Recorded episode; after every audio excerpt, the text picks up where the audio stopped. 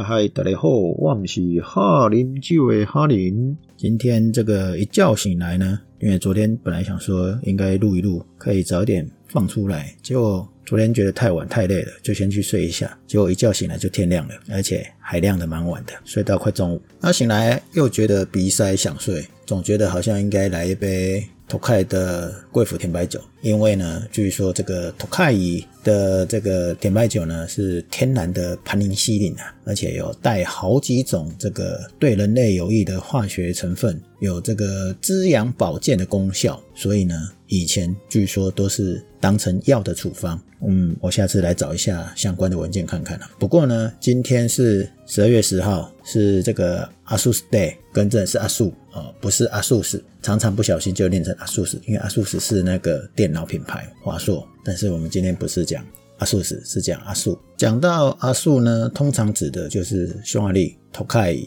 的贵腐甜酒等等。这句话的意思就是说，Tokai 也有产不甜的白酒。那阿素呢，这个字呢是贵腐菌，但是是匈牙利文，意思就是是有贵腐菌的葡萄酒。对，简单来讲就是这样子。那详细来讲，当然是说，啊，贵腐菌是一种灰霉菌所引起的，因为它要有湿度，它才会发生。但是呢，要湿有这个湿度，但是又不能太湿，因为太湿呢，就真正被灰霉菌感染了。在它还没那么湿的过程里面呢，它会转变成天然的。贵腐菌，那一旦这个葡萄被贵腐菌感染了，它的那个菌丝呢会侵入葡萄皮，吸取葡萄内部的水分跟糖分，使这个葡萄变得比较干瘪，糖分就会浓缩嘛，那当然就成为比较甜度比较高的葡萄。讲简单一点呢，就是葡萄干啊，不当然跟我们吃的葡萄干不太一样，因为我们吃的葡萄干已经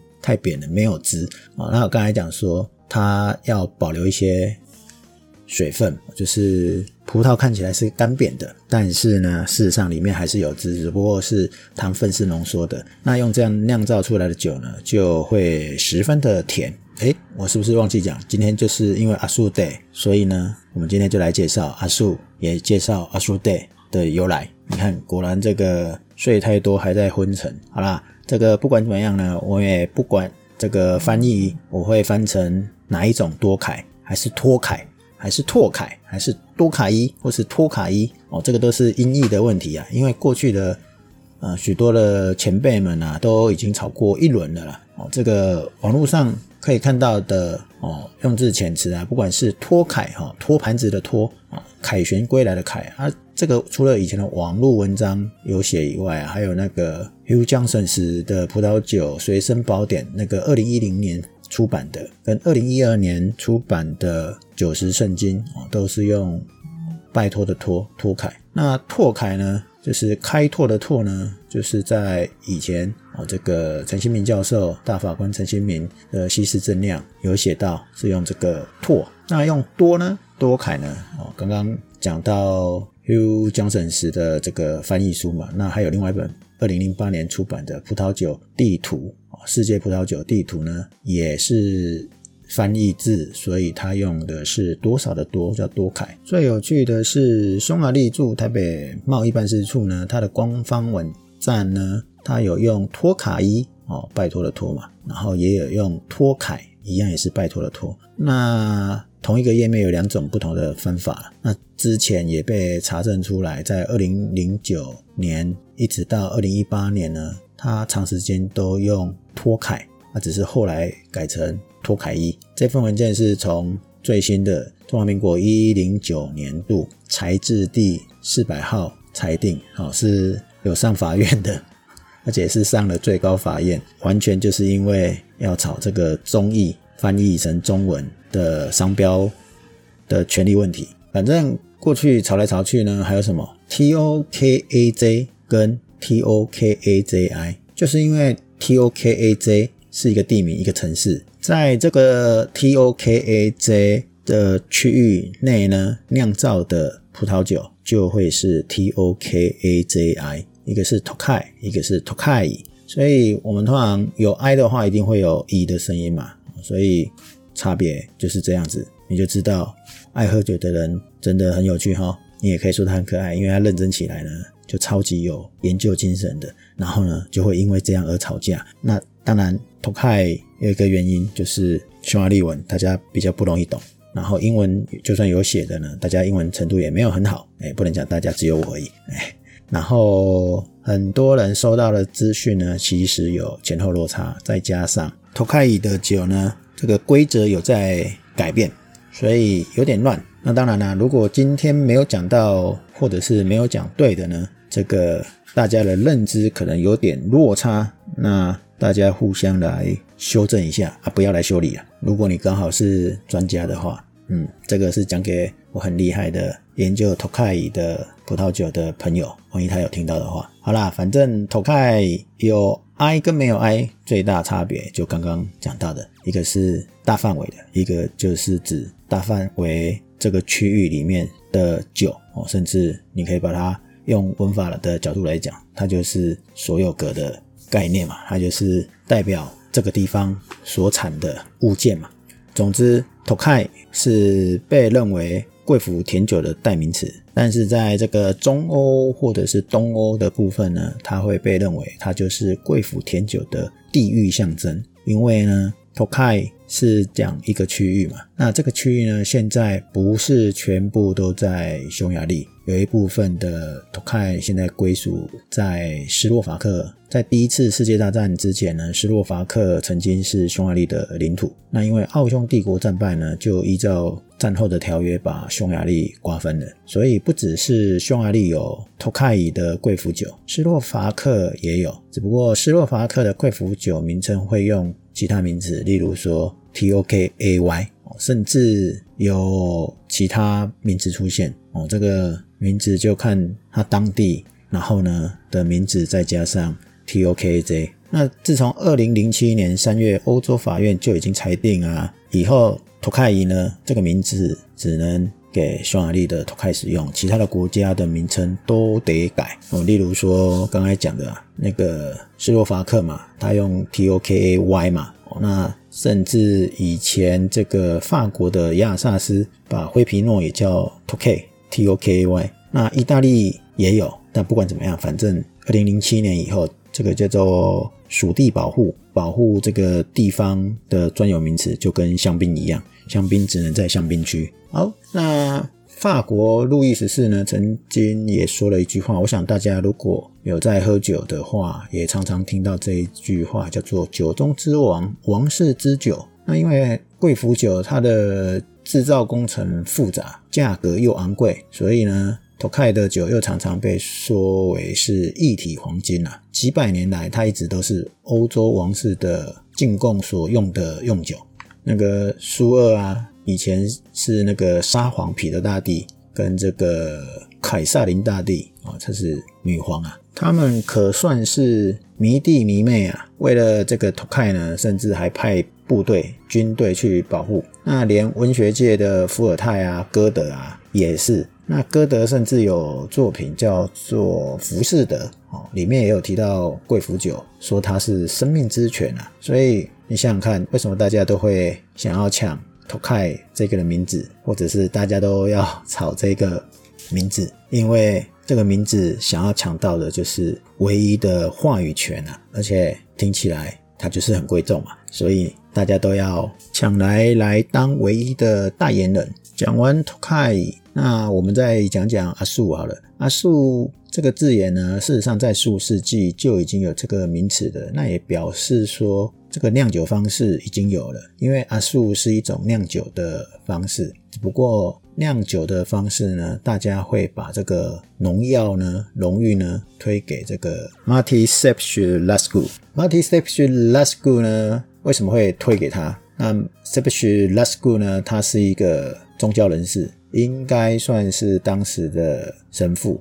那事实上，他的身份还很多哦。他是宗教的改革者，也是历史学家哦。那我们跳过不讲这个。反正当时呢，一六五零年的时候是土耳其入侵匈牙利。当他快打到托卡伊的时候呢，刚好是葡萄收获的季节。那为了避免被掠夺，所以就推迟了收获采收。但要收割这个葡萄的时候呢，却因为葡萄的水分收缩。葡萄呢，已经有一点干瘪，表皮呢除了变薄，还有点发霉哦，有一点霉菌嘛。那为了采收，反正为了挽救嘛，那 s e p s h e 就下令说，一样要采收，只不过呢要把它分开酿制，把染过这个霉菌的葡萄呢单独发酵榨汁，然后再跟其他没有染的葡萄把它做成基酒嘛，然后两个混合，结果没想到的是意外的美味好喝，所以 Tokai 的酒从此就走向光辉大道。那事实上，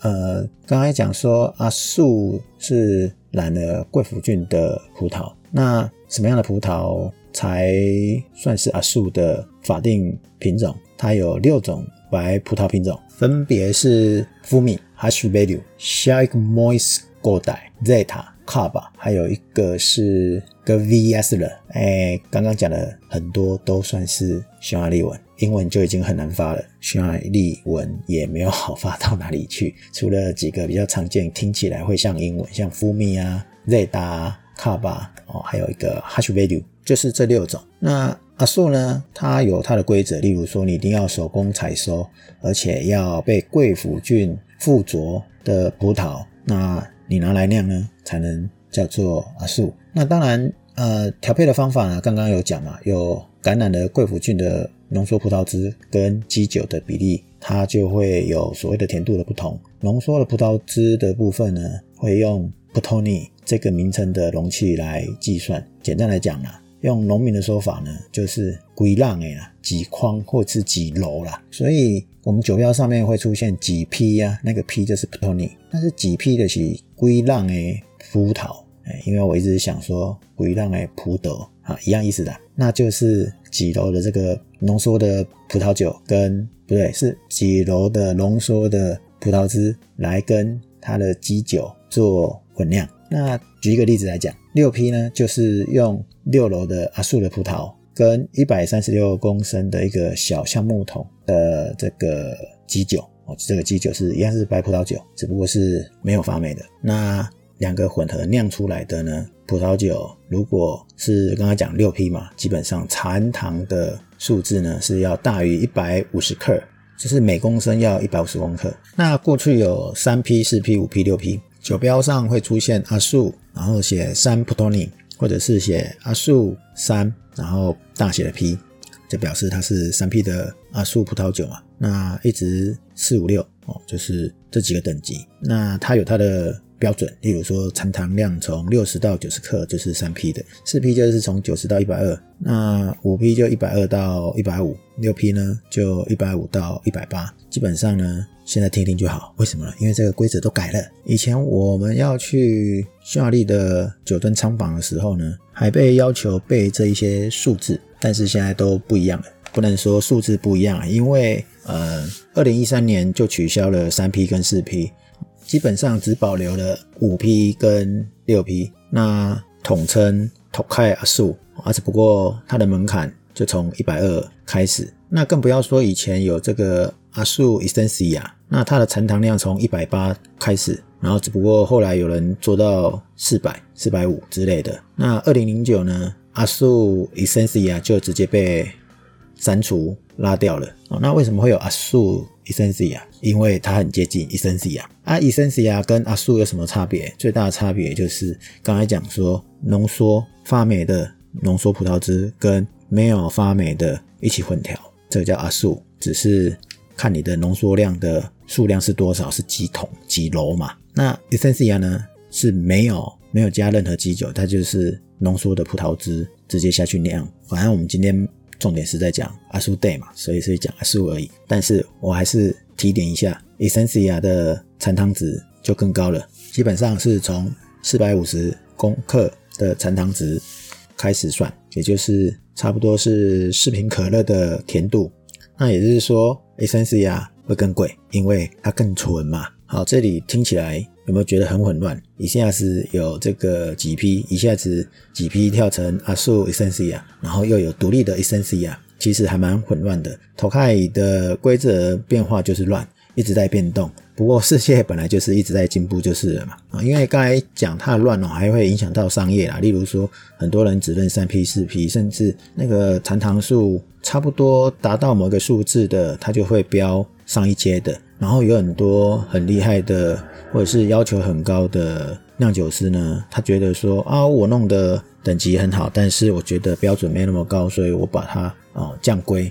所以某个程度就是商业啦，在行销上，你贴几批越高，甚至你贴到阿素 essence 啊，你的价钱就可以拉得更高。反正我们统合来看，第一个就是规格有在改变，而且要落实。然后呢，我们从规格技术来看呢，二零一三年阿素葡萄酒呢 p o t o n i 这件事呢 p o t o n i 这一个名词呢，就是直接被删除了。那你酒标上就是标 Tokai 阿素，那只要你标托开伊阿素呢？你的葡萄酒必须要有每公升一百二十公克的残糖值。那酒商为了行销的手段呢，事实上它也会是用六 P 来表示，但是你只要有六 P 呢，就表示你是一百五十公克起跳的残糖值。那因为行销嘛，会不会看到葡萄酒标上面出现三 P 跟四 P？有可能，只不过呢，它只是为了让很多人没有更新这个知识的人呢。知道，然后你就会去买，但是呢，很有可能它是不符合的，不符合什么？不对，应该是说它就是不符合现行法规 Tokai 阿素的最低甜度的要求就是了。现在最低的要求就是每公升一百二十公克起跳。那另外，它陈酿期呢，最短就是改成最短就是两年，然后要至少十八个月的桶装。当然啦，刚刚讲说酿酒师可能。有他的想法，为了要求更好的品质，所以他有可能放的陈酿时间更长。那你知道吗？放的更长，就是味道可能是越浓郁，颜色也越深哦。那葡萄酒也有可能是越甜，当然啦，价格也就越高啦，就更让很多人要买。没想到爱喝甜的人这么多，那你以为就是喝甜的吗？有的人说我不喝甜。结果他最后还是会选托卡伊的酒，为什么呢？因为那只是你听起来就是刚刚念那些残糖的数字呢很高，你会觉得很甜。但是阿素葡萄酒呢，它是充满活力的酸度在平衡。那当然也是因为它在地的土壤啊，算是小复杂，有火山的土壤，再加上地理环境，然后晚上比较凉爽，气候也都有关了，所以几个原因加起来的话。就会变成酸甜是一种综合体，而不是单纯的只有甜美而已。那当然啦，每个地方都有它的地理特色嘛。那你问我说这个托开阿树喝起来或闻起来像什么？我想很多都跑不掉的，一定会有杏桃、蜜桃、蜂蜜、香草、酸梅这种味道都有。自己讲完自己都口水想要流下来。用台语讲就是说生丁啊什么丁，可是我这样形容又没有很很精准，因为你喝了以后似乎不是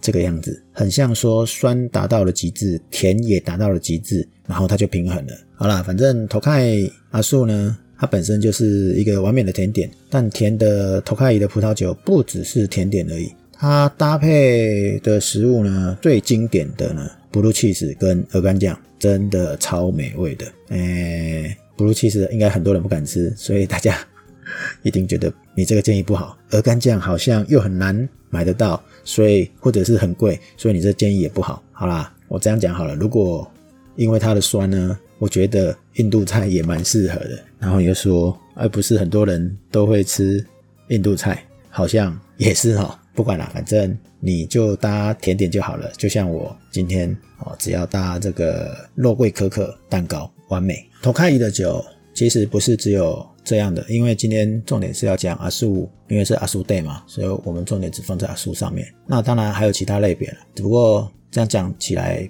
偏离太多，之后有机会呢，我们再来把匈牙利托卡伊的酒呢，好好的再整理一下。就就像我之前前面有讲到的，之前学这个托卡伊的酒呢，跟现在已经有很大的。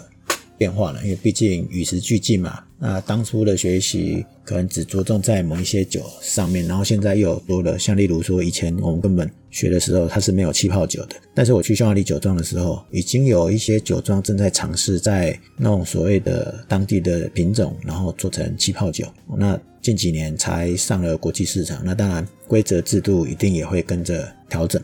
那我们今天要讲的这个阿苏 day 呢，它的由来是来自一位匈牙利人，叫做 Daniel Cassidy。那他是算早期是在餐饮服务的，他曾经在餐饮跟酒店。管理学院去做学习嘛，做了几年餐饮业之后呢，他觉得他比较有兴趣的是葡萄酒的世界，所以呢，他也就去完成了各种美食跟侍酒师的课程。他跑去伦敦上 WSET 的高级课程，那他就成为一个品酒师或是侍酒师喽。然后呢，他也就开始跟我们大家一样嘛。喜欢吃吃喝喝嘛，然后喜欢品酒嘛。他后来写了一本书，叫做《Tokai People and Vineyard on the Wine Growing Region》。他因为这本书在二零一六年还获得 Tokai 基金会所颁发的奖项。他最喜欢也是最大的爱好就是阿树葡萄酒，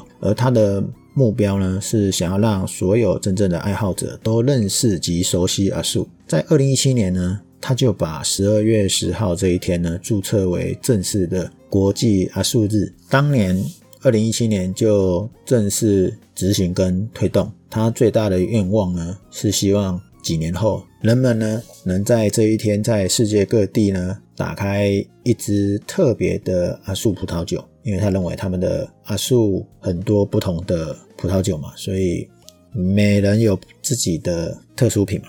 那为什么选择十二月十号？其实找了很久，找了他的网站。哦，对了，他为了推动阿苏 day 呢，他也成立了相关的网站，阿苏 day.com 啊。然后 Facebook、Instagram 也都成立了，Twitter 也成立了，我都翻过了，里面没有写原因。但最后我还是知道了他为什么要安排选择十二月十号这一天，因为呢，他本来最早是想要安排的日子呢是十二月一号，因为是十二月的第一天，但是。十二月一号的这一天呢，据说已经是艾滋病的关怀日，那被选走了嘛，所以不能选这一天呢。